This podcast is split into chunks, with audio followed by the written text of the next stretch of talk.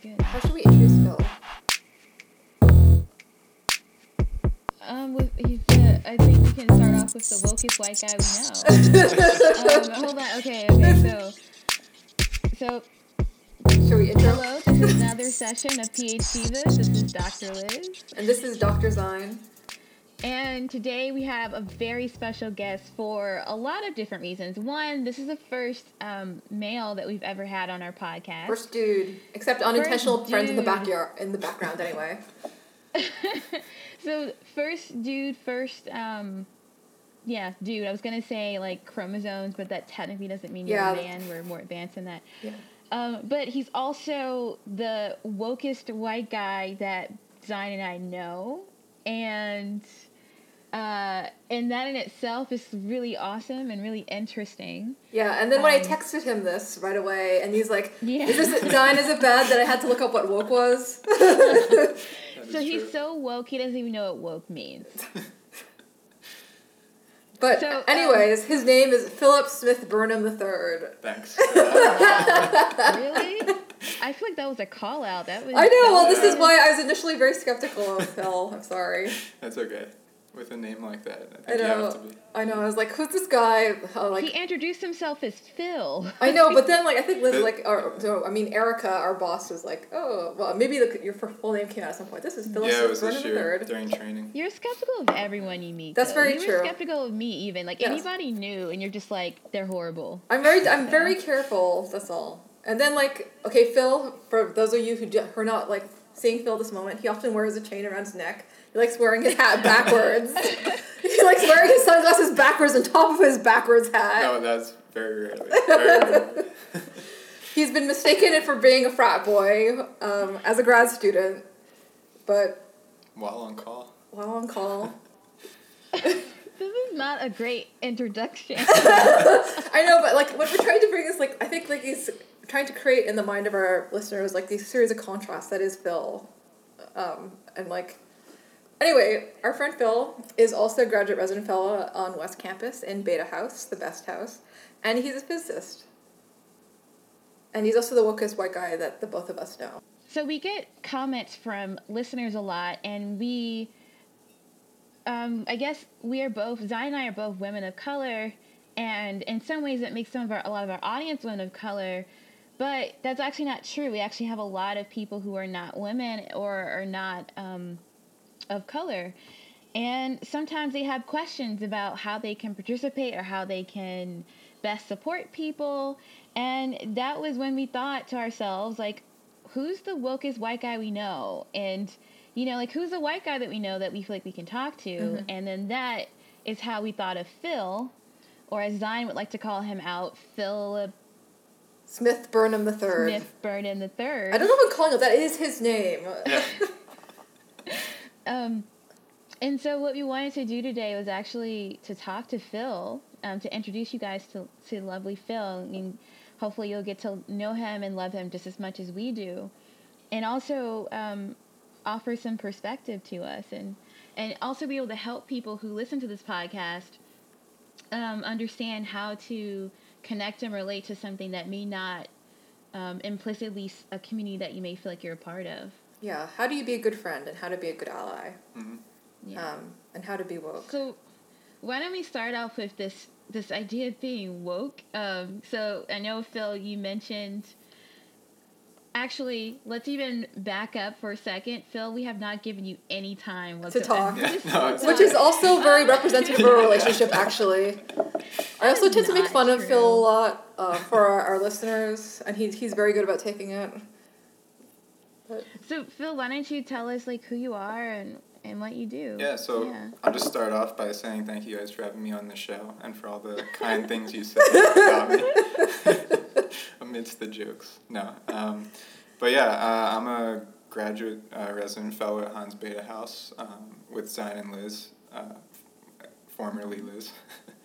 and um, I'm also a uh, graduate student in the physics department at Cornell. Um, and uh, I don't know, I first. So should we jump right into? well, tell And me talk about your you're yeah, where you're from, what do you study, Okay. stuff Um, about your life. your short bio. Sure. So I grew up in South Jersey and uh, went to school at Villanova after transferring from Rutgers. Um, and then I've spent some time in Minnesota when my family moved there and came to Cornell three years ago. Um, really got involved in the in Bethe House in the community here and really found uh, a place I call home in Ithaca. Um, I can't believe it's been three years for you. I I, remember when it was your second year. Oh my goodness. A baby. and but yeah, and what what you Oh, study? yeah. So um, even though I'm in physics, I uh, I got really interested in biophysics when I was a, a first year, and um, started working in uh, biomedicine. Actually, when I uh, when I was making the switch over, I uh, consulted with Liz to oh, uh, I remember this. see if it was a good decision. I really do. we had lunch. It was nice. Was it a good choice? It was a good choice, yeah. I love my research now. I work in um, clinical genomics and try to develop tests to use the, uh, the DNA that your cells release when they die to inform people if they have cancer or if they have a um, transplanted organ, if that organ is reje- rejecting. It's really cool. That's really insightful. Yeah, I, I'm excited to see what you come up with. but also, Phil, you didn't mention are- one of the most exciting things about you is that Phil wants to be an astronaut. Yeah. yeah. Really? Yeah, Yeah. you didn't know that? Do you want to go to Mars? Uh, wherever it takes me. I don't know. No. Yeah. Don't go to Mars. But you I'm wanna have a definitely staying family. on Earth. yeah, I do want And to have a can- family. I need a return ticket. That's Yeah. the that's the big point. That's so cool. Um, so I think we should probably try to preface first why we why why do we call Phil woke? And maybe we should even say what does woke mean? Yeah, I, you know and like I maybe we should even so ask Phil like what definition did he even find when he like looked it up? Do I Try to define woke, Phil. Okay, it's been ten days, I think, at this point. but it was uh, it was politically aware, aware of current times, and uh, and I guess um, just general, I guess acceptance. Was this an Urban Dictionary? Maybe? Wikipedia? No. or did you just like a Google it? yeah, I, I googled it. I, that's just straight up. Yeah. Top result. Yeah, so, So- I, I guess this definitely, now that I'm thinking about it, it's definitely a title that we gave you and not necessarily the other way around. Mm-hmm. Um, and so maybe we should say why we think he's w- so woke. Um, Zion, why do you think he's so woke? Well, I think that um, so I've tried to give you a portrait of what Phil presents as, which has made me very skeptical Why of him when I first. Nothing. well, this isn't funny. Oh yeah, because I was so I'm judgy. But um, but uh, despite his appearance, What? the, none. Okay, I feel. I think that Phil is a really good friend, and I trust him a lot. But I, I think what really impresses me is that, as someone who literally embodies almost every privilege that's out there, Phil is, I think, incredibly supportive and sensitive to others, including us, who are not advantaged in the same way that he is. And even though that it's there are things that he himself doesn't understand on a personal level, I've seen him be so supportive to his friends and to others, and to be try to be so receptive to learning about things, um, which I think is so important for the type of social and political change that we want to see in this world. That is not that of course we, we need allies, um, and I think that for our podcast, of course, since we're both women of color and tend to feature women and women of color in particular, like it may seem that we're like as on one hand it's important that we're basing this conversation around marginalized voices, but also like we need to I think demonstrate what does it mean for our other listeners who are um, have other forms of race and gendered privilege, what they can do, and I think Phil sort of embodies embodies that. What about you, Liz? Yeah, I, I, I generally agree with that. I'm thinking about when I. Um, I'll start by saying that again, Phil, Zion, and I, we all know each other because we worked in um, graduate resident as graduate resident fellows. So we both, we know. I know Phil through the capacity of working with students and having to make dialogue across different spaces, and within that, within the first month or so, I realized or I kind of noticed and respected Phil a lot more. Um, because it seemed like he was so willing to meet people where they were and he was so willing to um, support people but not but like let them take the charge so whatever space or whatever resources they needed he was more i'm gonna help i'm gonna support you doing whatever it is you need to do and not necessarily make myself the front and center of whatever it is that needed to be done which in the case of someone you know like whether it's like an ethnic um, oriented um, activity or something like that was like really important. I also remember this amazing story and phil i hope you don't mind if i retell this Which which But- one? Yeah, yeah. There's so many good stories. the story of um first of all when i met your brother and your brother came Uh, okay. And um, somehow they're retelling the story about how like you were at a wedding, and then um, this other person called a woman, you know, the B word, and like you punched him. And um, it's really bad. This is a bad. Do you remember this or no? Uh, yeah, making you're. I think it's two different stories that are getting. Oh, the one. I mean, okay, also, are you thinking also the Atlantic City one where he like Yeah. saw? I don't know if Liz knows that story. Oh, really? This is such a good story. but um, what's this Atlantic City story? Well, I've this. I think this is one of my favorite. Well, there's a lot of fantastic Phil stories, Yeah. and I'd also like to point out for our listeners, like you may notice, like just the percentage of time that we're taking up versus Phil's taking up is actually very representative of a relationship. Phil's really good at listening and like letting others talk. He, we never have to worry about him being one of those like mansplainers, white splainers types. Um, but the Atlantic City story, like I feel like it is your story to tell, but part of it is like I got to hear it so many times, and it's like this epic story of, of heroism Well- and, and physical violence. Yeah, well, I don't. Yeah, I wouldn't call it heroism. Um, but uh, yeah, this actually happened last summer, so it was after you uh, left Liz. Um, All the good stuff but- happens after I left. Yeah, sorry. Um, yeah, with a few friends and I, uh, other physicists at Cornell, they had not been to uh, Atlantic City before. so we decided we were going to take a, a day off and go down. And I think all your other friends are that in that group are all international students, right? Yeah, um, all people of Chinese, color. Brazilian, Indian. Uh-huh. Yep. So we uh, we drove down. We were having a great time, showing them around the different casinos, and uh, we were walking into one. It was pretty late, like three in the morning, and we just hear this loud slam. It sounded like it sounded like I was at a hockey game. Um, I just remember that, and then all of a sudden, uh, a man's voice screaming, you know, um, just terrible things.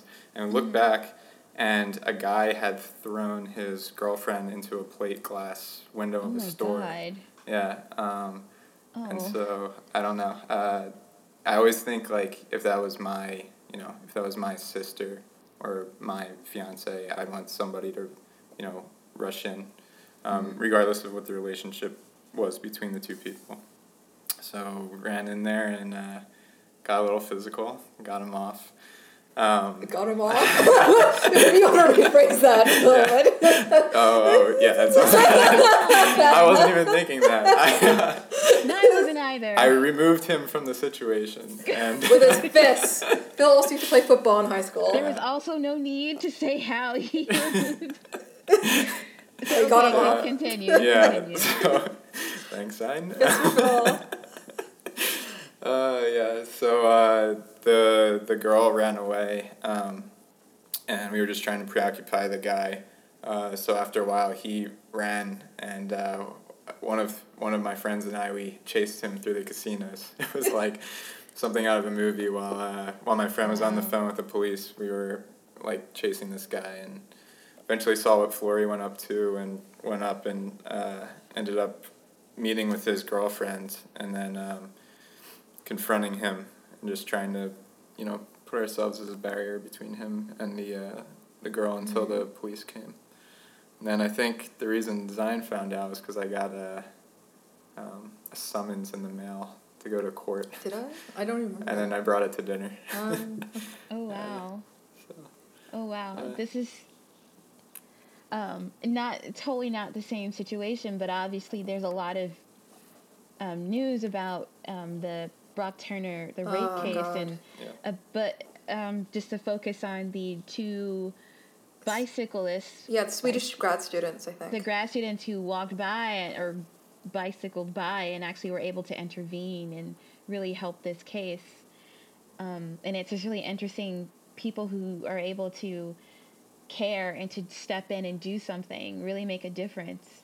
So, wow. And I'm glad that you also came out of that unharmed Yeah, your so I wouldn't- summons. Yeah, I wouldn't advocate people getting physical with other people. And then you never know, like, for us, it was important to try to, you know, be there until the police came. And because she had physical, she had marks of a physical struggle on her, that he was Mhm. arrested. But you don't always, you know, you don't always know, is he going to go back and blame the whole situation on her and then things, you know, Mm. get even worse. So, Yeah.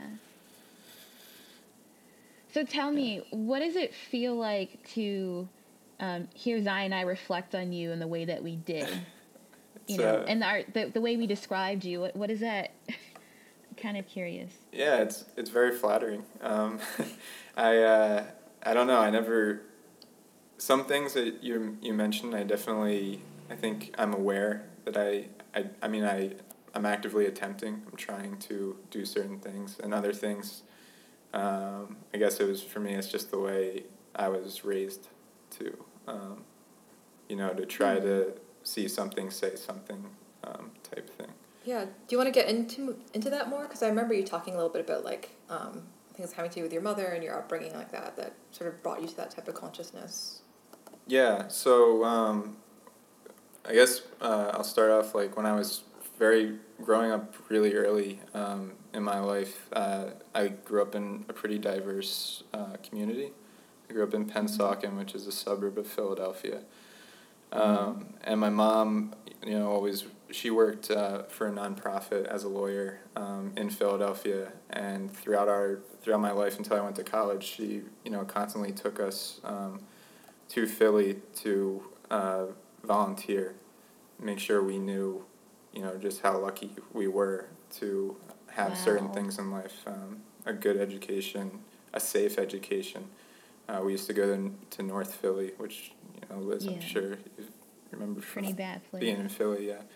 Um, and just to see the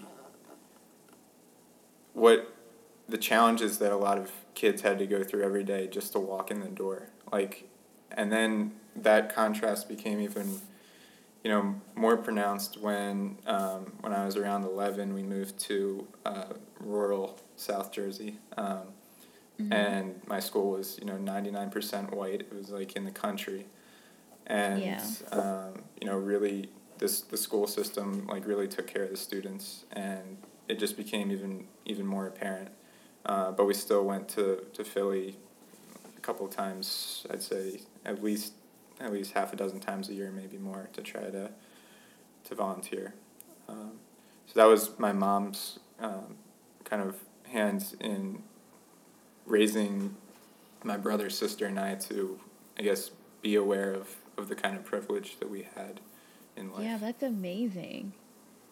That's amazing. I that must have been also feel like a lot of did it ever feel like responsibility? I mean, like once you, it's so much easier to not know, and here you are, knowing and not being able to not know what that privilege was like. Yeah, I mean, I think at first it was kind of like, you know, when my mom's first like, oh, we're gonna go do charity, and I'm kind of like, you know, a jerk of a ten of a eight year old or mm-hmm. something. I'm not like, you know, I'm thinking like, oh, here's work. But then as you know, time go time went on, you know, it was really like, this is this is a, g- a good way that I can give back. Um, and yeah, so that kind of carried me through.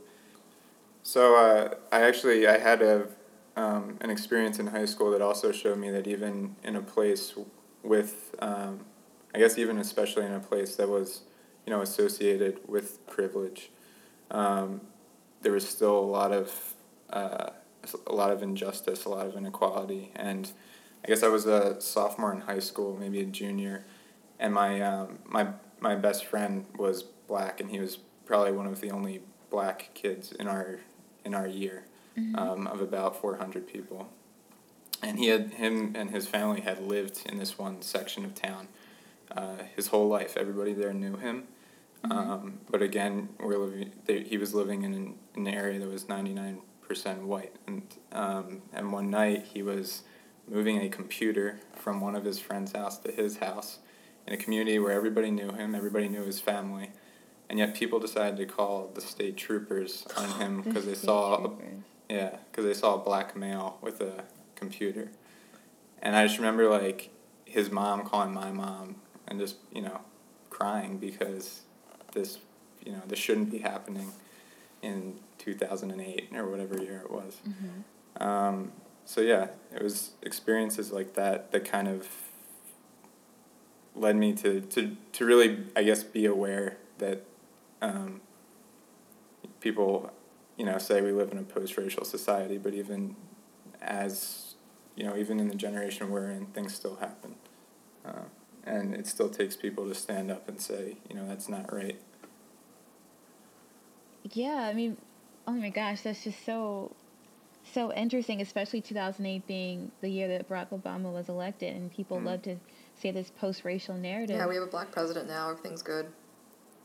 I mean, so would you say that was around the time you started to understand what white, what the privilege of, of what white privilege actually was, or were you already kind of aware of it before then? I would say in high school it, it really became aware. I really became aware between these um, the experience I had volunteering, some of the experiences I saw with my friends, and then in, uh, also in high school my my stepfather came into my life. So um, he's uh, kind of you know been my mentor through a lot of things, and um, he he was the the first. Um, you know, minority to be a part of my family. So he's Cherokee Indian, and um, he really showed me through both his personal experiences and through bringing me to to you know science conferences and things like this, just the the struggle that you do not see. Um, the one thing that really stood out was, uh, and it was actually he wasn't even there, but I was on a um, I was actually was coming to Cornell the first time, and I was on uh, I was in the airport, and one thing I like to do in the airports is treat like over a, when there's a layover, get a cup of coffee and a copy of uh, Scientific American. Really? Just kind of sit and yeah and read. I know. I'm a nerd, I know. if there's any doubt about that. But anyway. And uh, yeah, and I was, um, do you know, like in the airport, they have those Hudson News stands, they're like Yeah. Yeah, everywhere. Yeah, and I went in one, um, and I, I was looking in the section that I expected Scientific American, and it's it's usually in this one section. I couldn't believe they didn't have it, and so I went to the uh, the employee at the cash register and asked uh, asked him where where the magazine was, and he said, "Oh, it's in the men's interest section." And I was like, "It's a science magazine. it's not a, you know. I it's mean, not Playboy. yeah, exactly. it's just it's. I was so like blown away, and that's something that you know that's not talked about. Nobody ever talks about where the magazines sit. Uh huh. Um, Yeah. But for you know, for a a girl um, who's growing up and aspiring to be a scientist and walking in there and having to reach in the the men's interest shelf to pick up the magazine. I yeah. know. Like just thinking about like what that, like all the magazines that's gonna be next to, and like feeling so alienated. right. Yeah. Oh, And they're covering up like, their cleavage. Yeah, Uh, yeah. So, uh, so yeah. Um, it really, the, just I guess, the you know the the older I get, the more and more apparent it becomes, uh, in different ways, in more subtle ways that I think are almost worse because they're the ones that don't get mentioned. Yeah. And it's not something you could easily resolve by like chasing a guy through a casino Right, and, yeah. and punching him. or people or is people don't really believe you. And so one thing that i imagine you come across a lot is you are woke right? You are aware now which is i guess what it means to be woke. You're not sleeping. And what is it like when you're in a sphere or you're in a room of other and i'm just going to narrow it down to other white men who are not woke you know and so obviously you know like you're around and people think you you get it you know you're in the club so to speak what is that like And like, do you ever try to say something when those little moments happen? Uh, Does yes. it make sense what I'm saying? Like, yeah, yeah. okay. So I think um, I think these issues, if if you're in a group of all white men, these issues don't really get brought up as much. Hmm. Um, I don't think anyone's, at least the people that I choose to hang out with, it's not like they're actively, you know, being racist or sexist. But it, we don't really, I would say that it doesn't really become a discussion unless somebody wants to make it um, a discussion. Now, in terms of things like, you know, some, some egregious act that's happening, um, when I was in Atlantic City, I was with, you know, three of my male friends, and in terms of uh, the graduate school community, even though they're international students, they're also people who you know tend to have privilege, I guess, within the intellectual community, um, and and they you know they reacted the same way I did. There's you know for I think a lot of things that are that are more um, again I guess more egregious uh, like domestic violence. Um, people, even if you have privilege, they're going to stand up and say something. At least I would hope so. Um, but it, but that's the that's the people that I tend to be around.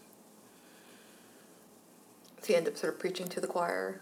Yeah, I think so. Um, There's sometimes I I guess like my my friends were really surprised that when I told them this magazine story, and you know sometimes some people don't see an issue with that. They just think like, oh well, you know, it's that person's store, and they they just put it there. It's it didn't really mean anything. I would say. Um, and so then you can take that opportunity to say like, no, that's you know that's not right because why should you know?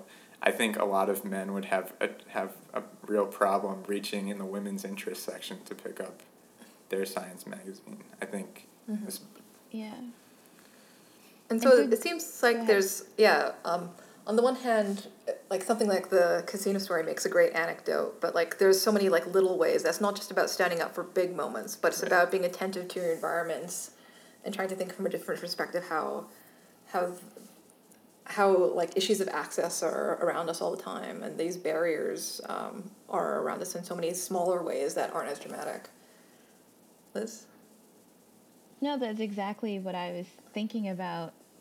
Because I'm, I think I, I can kind of relate because there are some ways in which I kind of shield myself from some microaggressions by the people that I choose to be around or I choose to let into my inner circle versus people who I just deal with because I have to, but really they kind of say some sexist or racist things, and I just kind of let it go because I need, you know, like there may be a boss or someone that I need something, I need that support from, but I don't need them to be my best friend. So you kind of like deal with it, and I wonder in the moments where you're not actually, let's say, associating with your best friends, but you may be in a group of people who may think it's like certain norms are okay. Um, like, do you have any ever have any examples of times where you actually did say something to try to address like a um, some sort of discrimination or something that you saw happening, or difference of treatment between people? but one that that is you're saying that is kind of more like a subtle issue that maybe Yeah. people weren't aware of. That's something that you kind of were able to speak about, or say like as a as a white. Well, just to say. And I'm also asking because there are often times where it seems like it's harder for like I'm just gonna use racism. It's harder for me as a black woman to talk about racism than it is for like a white guy to point out the exact same thing. Um, because I'm not always seen as being very objective. And I don't know, or just like there's more credibility given to to other people. And I'm kind of curious if you've ever if there ever been times in your like academic career um, where you've kind of seen things happening and thought to speak to a colleague or something else about the way people were treated. Yeah, so I think I can speak to um, one thing that uh, happens in physics a lot is that I think, at least with um, with the grad students, I, I again, and it's maybe the people that I choose to hang out with. There's not, um, there's never, I would say, overt sexism, but every, I think everyone's aware that there's a huge gender gap in physics. I think in our year we may have, you know, four um, female grad students and something like twenty seven male grad students. In your year? So, in my year, yeah. Whoa. And one A of lot of one of them's leaving. Oh yeah, yeah. We have a large, uh, we have a pretty large group, but it's usually in the thirties, I think, Oh, okay. for physics department. Um, but uh, yeah, and I think that's a certain example because you also have um, you have different cultures. Uh, so you have p- people think that they can say or act in ways that they don't view as sexist, um, that they think is just you know the way it is, and uh, I think in those times it's important to you know either take them aside, especially if it's you know an international student who may not know the the norms. Um, but regardless, just to say, you know, that isn't that isn't right or fair um, to this person, Yeah. especially when you know there is such a, a gender gap and there is such a struggle. Um, and I I will say I, I definitely get your point, Liz. I think in the cases like that, it is tougher for women in the physics department to stand up and say something because then they're seen as, you know, complaining about how they're treated, and then I think um, the person who has that action has some kind of they feel like they don't want to give in to that um, Yeah. to that demand in their view, but. I also like that you're alluding to um, the fact that there's there's even more variables, right? So you're also talking about not only um, a gender di- gender divide, but also international versus domestic, and that there could also be other cultural implications as to why certain things happen and how. Um, and we also had an episode a few, maybe a month or so ago, about how about the international students being the silent majority and how actually a lot of graduate departments are filled with international students, but we don't really talk about that or that doesn't really reflect in the conversations that we have. So it's very interesting. I was also wondering. So, um, you mentioned your stepdad, and we had the privilege of having your dad do this fantastic presentation on both science and um, he was in basket weave and uh, Cherokee basket weaving. Yes. And I was wondering if you could talk a little bit more about that because I think it's really interesting that often we think of science as being this very this domain which is implicitly gendered. So we talked about of the implicit masculinity of the way the science is treated, but also that it's often seen as this white and western construct. But your your dad, I think, was like maybe one of the first um, uh, American Indian directors of a science museum or something like that, or like Yeah, he's uh, he's had a lot of a lot of firsts. He's a really impressive guy. So he grew up um, between Rhode Island and Oklahoma, um, between uh, cities and reservations, and he was you know very gifted um, as a student and um, ended up I think starting college when he was something like fifteen or Damn. something like that. Uh, and so he's you know just he just has an amazing life, amazing stories. He's a he's a storyteller, so that's that's what he does. Um, but he takes this view of. Uh, so I guess I can describe a little bit about what the basket weave was. Um, the Cherokee basket is special because it's uh, double walled. Um, they're called sparrow baskets to, to kind of um, emulate the, the nest that a sparrow makes. And so they um, so as he tells a, a story, he tries to tie that into science and explain how the walls um, have a certain significance in Cherokee culture, but how that they also have a certain mathematical significance. How the structure um, of the basket and the way it's held together under tension alone describes both the forces within the basket, but also the the kind of um, the metaphor of, of tension and, and balance uh, within life. Hmm. And it was like I have to say the I think pretty much like the best talk that we had in Bethe. It was like absolutely amazing. I'm glad And you liked it. Yeah. I know. And And then also actually, I missed it. I'm really sad. Oh, it was, Yeah. it was so fantastic. And then what was also great, I, I got to have dinner with him and we are talking about Dungeons and Dragons. Yeah. I But- used to be a dungeon master. Uh-huh. yeah. Super cool. But yeah, so he kind of, and like I said before, he was one of the people that first kind of made me, and this was in high school, so this was before I would consider myself as even being a foot, have my foot in the door of the scientific community, but understanding how um, privilege works within science and how politics works within science. And um, when I when I was a junior or senior in um, in college at Villanova, I we went to the um, AAAS conference, the um, American Association for the Advancement of Science. I want to go there one day. Oh, it's really cool. Yeah. um, and we went to, they had a session on, um, I don't remember what the exact title was, but it was on uh, teaching, teaching science um, on American Indian reservations. And so my stepdad was a moderator because he's done a lot both in science and in education.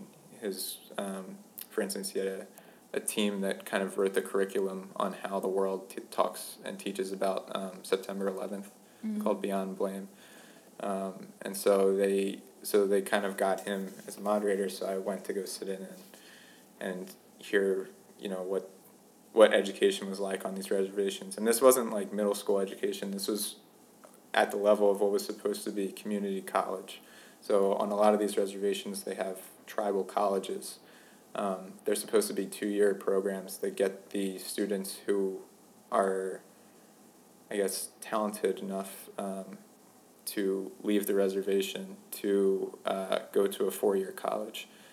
And the state of science of, on, the res- on these reservations is just terrible. And it's not because the people aren't passionate, because the people who do teach this, um, you know, they're, profess- they're professors, they're people with PhDs, and they take extremely low salaries in order to do what they think is right in, in securing this idea that everybody deserves, um, you know, a seat at the scientific table.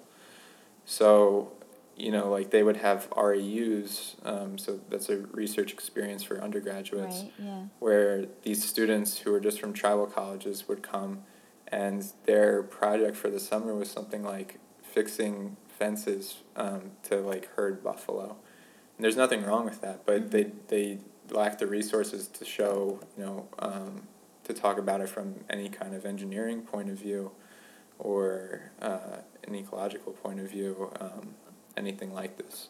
And so, it was around then I started to try to. Um, so one thing I kind of do in my spare time is I try to write curriculum, uh, or like little experiments that could be distributed to low income communities um, that could be used, or you could use, um, you know, cheap or easily accessible materials. Oh, that's such a neat Kind of learn idea. physics. Where do you Yeah. post them? Where do you keep them? Uh, I haven't posted them yet, but I'm gonna post them. I have a website that people can go to and just download them. So What's the, website? Yeah, we should Uh, post it in the. yeah, it's Episode. philipburnham.com. not Philip No, the not third dot com. Yeah, tell me about the PSP third. theory. David calls Yeah. you. but yeah, I will. I will put them up, and the goal is just that every. Um, the goal originally, when I had uh, a little bit more time, was to to try to get um, corporations to to fund these kits. I I got really inspired when I was in college by this uh, MIT's hundred dollar laptop program. I don't know if you guys have heard about that. Um, so their their idea was that anybody can go on their website and sponsor for hundred dollars a laptop to go to um, underprivileged school. Uh, any Wow. they had all lo- locations around the world, and so I was trying to work off that model. Can you do a a semester's worth of activities for a classroom for hundred dollars or something? That is Great. such a cool idea. I think we should talk about this afterwards. I, Yeah. Like now my wheels are turning. That's a really interesting and really, really important to do. I'm actually tutoring um, uh, a, a high school student right now, and um, I remember he he w- he wouldn't talk to me, you know, because he's he's like a, a pre. He's he's on the cusp. He's like eighth grade going to ninth grade, I think, and um, he would just say, "Yeah, sure, uh huh." Like he just wasn't. He was doing what I asked him to do, but he wasn't really giving me much, and I was really trying. And then one day he just starts talking, and he starts talking about what he's interested in and sports and and all this stuff. And then he talks about sports medicine, and then he goes, "Oh." The ACT. Do I have to take the ACT? What is that like? Um, do they take notes in college? And I'm looking at him like, uh, yeah there's tons of notes in college and mm-hmm. and he, as he started talking about what he was interested in in my head i'm going oh my goodness you should probably be an engineer. And it wasn't even on his brain. It wasn't on his head. Like he wasn't thinking about it. And so my thing is great i have ex- i have access to the, to him. I can bring him resources. And i didn't even know what to do. I know all about the field but i know about it from this research um, have a million dollar laser you know at my when kind of way. I didn't know how to try to translate that into something that was on his level and also something that he could do. And so I think resources like what you're talking about is exactly what needs to happen. So we've had a, a question from well one of my friends, a listener who's also in physics, but he was asking what he was.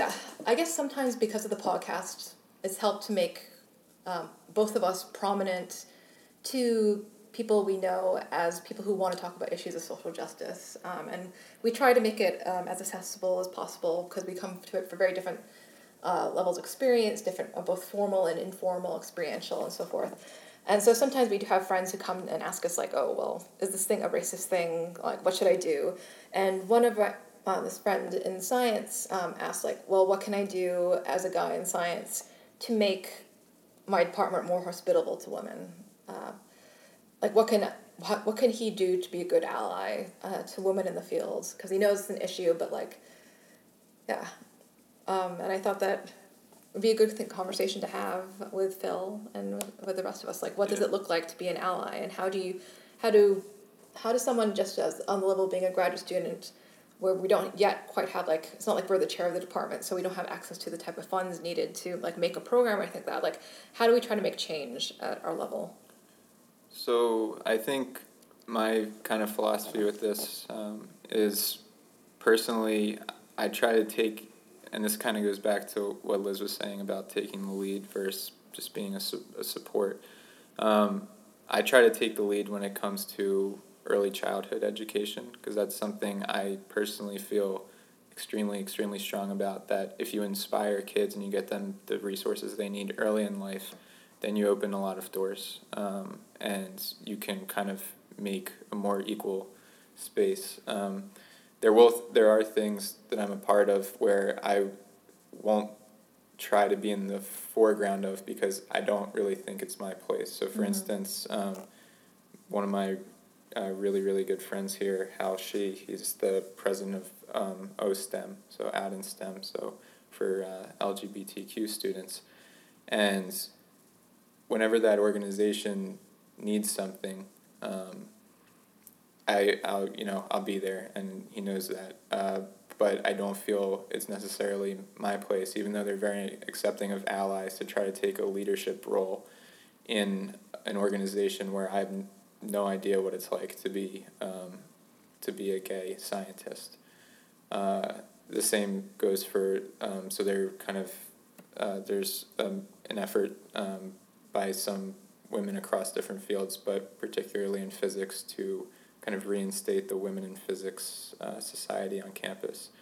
And so again, um, I was at their barbecue last this past weekend, and um, I'm always happy to have conversations or put up flyers or you know whatever the leaders in that organization need me to do. But again, I don't know what the feeling is to be a to be a woman in science. Um, so I'd rather listen and take a secondary seat um, than trying to lead an organization. I think there's a lot of mistrust be, behind, uh, you know, white um, heterosexual upper middle class men. See, you're leading. so woke. You're like I mean, you just know. uh, but yeah, yeah it's but. very true. Like, unfortunately, I don't know if some of our listeners would recognize me. Like Hugo Schwyzer is this infamous uh, white straight male, like like professional feminist and like he makes a lot of money and like does a lot of speaking deals but then it turned out like he has this whole abusive past of like abusing ex-girlfriends sleeping with undergraduate women and like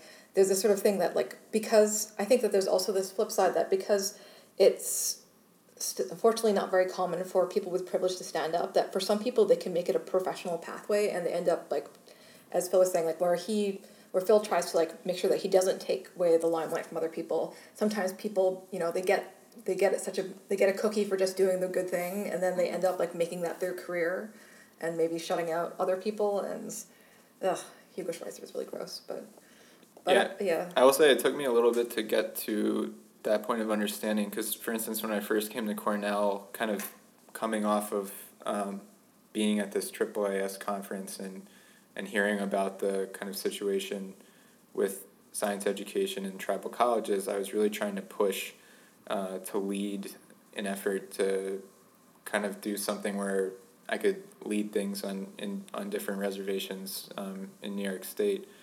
And I was talking to faculty and who were all part of the American Indian Studies, and they seemed ins- inspired in a way by what I wanted to do, but it was always kind of like, oh well, you should talk to um, ACES, which is you know a, a club on campus or something like this. Um, and I didn't understand it at first. I was kind of like, you know, like, but I care about this, and I Mm-hmm. wa- I want to make this happen.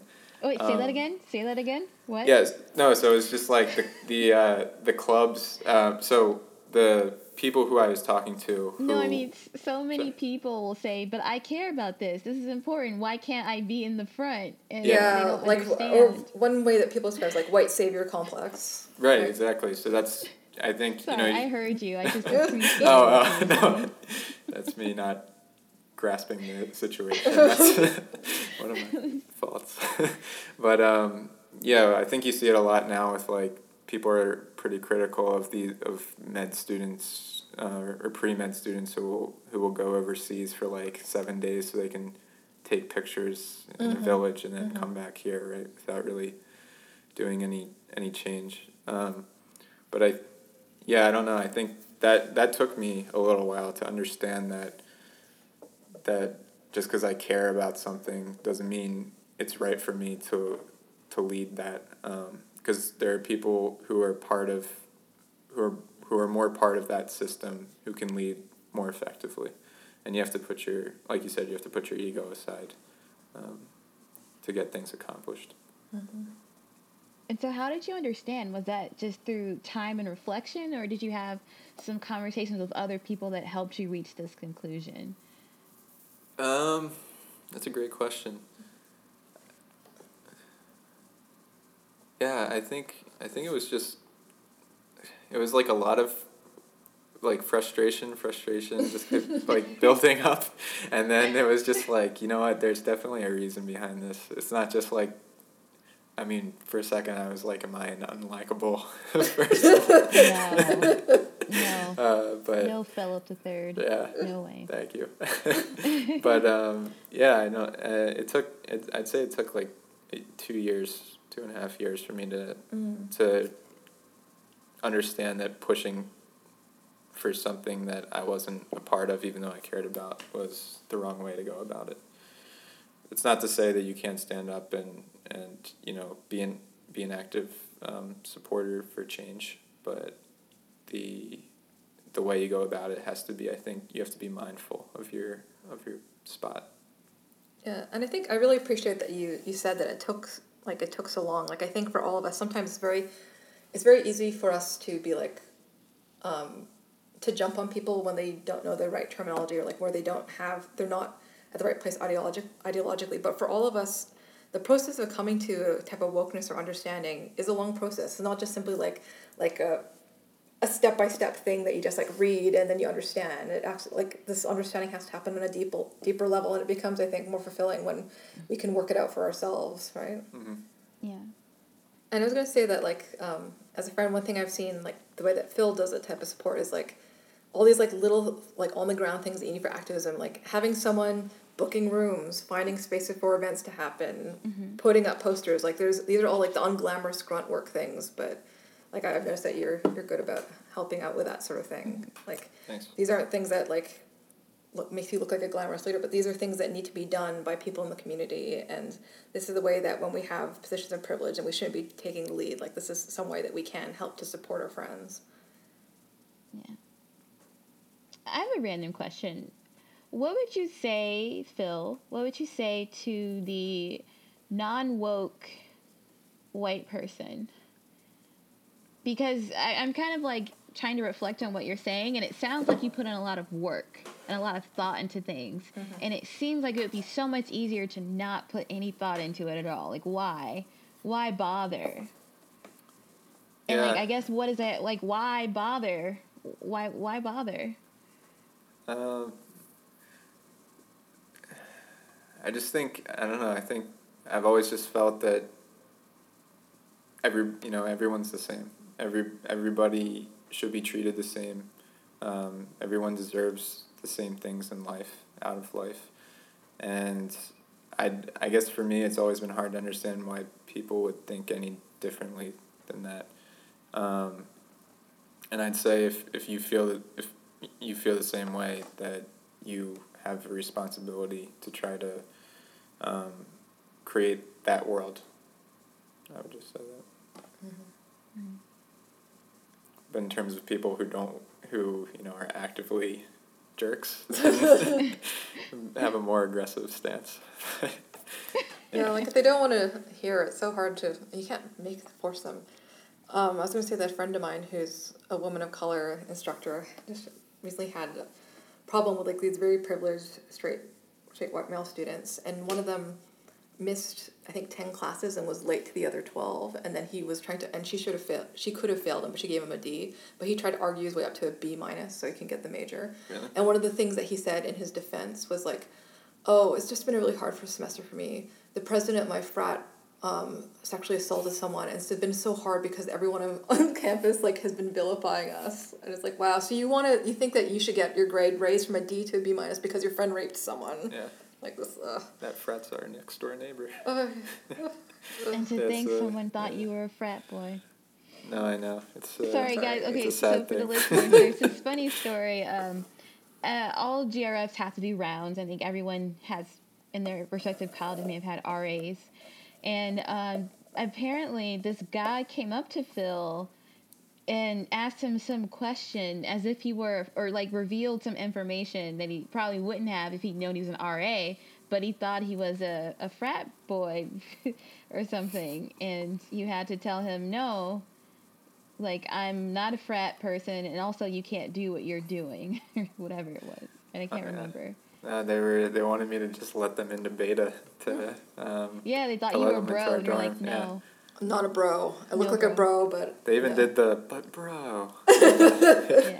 And it's just so Phil ha- Phil is retelling the story, and then he kind of he says it, and then he kind of reflects and goes, "Well, I guess I looked a little fratty that night." Hence why we like it's just really funny. Like, how can you just look a little fratty?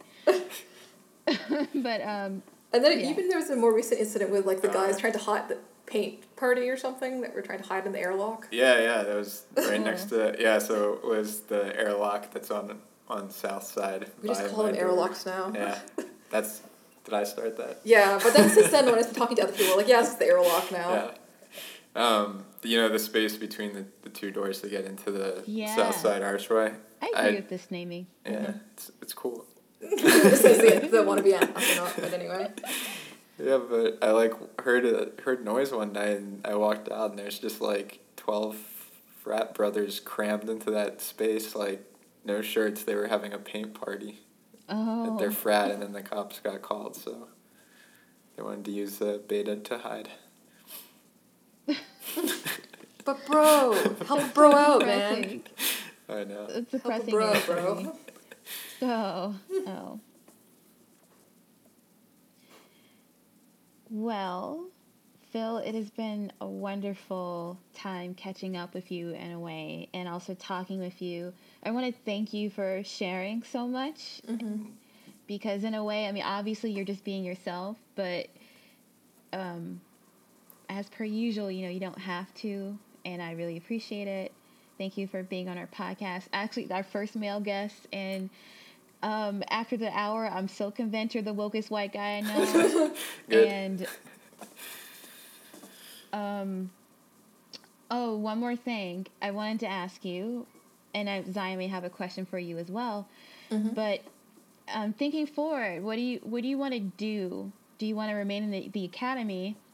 And if so, what are some things you think you would carry with you? Like, how would you try to or envision incorporating, um, for lack of a better term, your wokeness into your scholarship and Um, your outreach? you're saying if I want to stay in academia? Or? Yeah, so that's one question. Okay. So yeah, I don't know. I've always, um, ever since college, I knew that whatever I pursued um, in terms of science in the future, I want to. I want to be part of policy change. Um, there's a few issues because I work in genomics. I feel closer to these issues that are uh, kind of relevant right now, especially in the American Indian community. Um, so uh, one thing is like they won't. Uh, a lot of American Indians will not take um, do genomic testing um, for a lot of different reasons that you know stem from uh, mistrust of the system. But as a just an example, um, I guess a hundred years ago or so, they had this thing called the the Dawes rule, where they tried to say um, if you're you know if you have this much um, American Indian blood based on whatever tribe you were in, that that's what made you um, an American Indian, and that's what allowed you to have certain privileges from the government. And so, in some uh, in some tribes, for instance, that blood quanta they called it is uh, one grandparent. So it's twenty five percent because this was done before the field of genomics had even started. Right. And um, but now it's known that you know you don't actually have to get twenty five percent of your DNA from each grandparent, uh, just the way that the that um, sexual reproduction happens. You you might wind up with twenty two percent from your maternal grandmother and twenty eight percent from your maternal grandfather, and so it becomes this case of well, if all of a sudden, even though my grandmother was Cherokee Indian, if she really only gave me twenty two percent of my DNA, then what happens? Can the government take away, um, you know, my rights? And uh, that's a really scary thing. And there's nothing in place right now that, that stops a, that stops the government from stepping in and do that. So that's one thing I'm uh, I'm looking into and hoping to be a part of to um, at least get the message out, if not try to help um, be part of writing the legislation. That'd be really cool. Do you know the Do you know That's the name so Kim much cooler Kim than being a Tallbear? professor. Oh yeah. that's where Yeah. Stepdad's from. Really? That's so cool. I was just so proud on, on. I was following her on Twitter, and then all of a sudden, like, she followed me back. I was like, oh my god, her part. 'Cause she works, she's an uh, Indigenous feminist who's at the University of Alberta right now, and she works a lot on issues of DNA. And no, her work is super cool. Yeah. Yeah. That's Um, but yeah, so whatever you know, whatever I can, um, just just be a part of in terms of, I like to make it something that is in my field. So, for instance, physics education or Mm-hmm. um, genomics rights, something like that. So do you think you would go more into policy rather than going the professor route? And Um, where does astronaut Or part you're fit so in? open to Yeah. Or the astronaut. Just Oh, leave Earth yeah. altogether. I prefer the astronaut, but seeing as how that's uh, statistically not very uh, likely, um, yeah, I'm not really sure. Uh, I think the longer I spend in grad school, the, the less sure I, I am of what the next step's going to be. Um, but I think regardless of where that is, there's chances to to try to make science like just a, a more more fair, more equal place. Whether that's you know being um, being a faculty member and making sure that you know your your lab is not biased towards hiring certain grad students by um, by background or by culture or something like that or um, you know being going into a, a startup company starting uh, a business and, and making sure that you have um, res- corporate responsibility in terms of of who you donate and how you uh, how you, you bring people in and just make the workplace um, you know. Thank So- you, Phil. Thank you for being on the podcast. It's awesome as per usual. I'm gonna miss getting your group text about, hey guys, I just found this really cool spider Yeah. on the slope. I'll still send you pictures. yeah. And yeah, it's been a a pleasure being your friends, even though you did not show us around the synchrotron. I'm really sad about that Sorry. I always set it up. I know, at least I got to see the Cornell synchrotron, the four part particle spider to the film, but it would have been really awesome to see you together.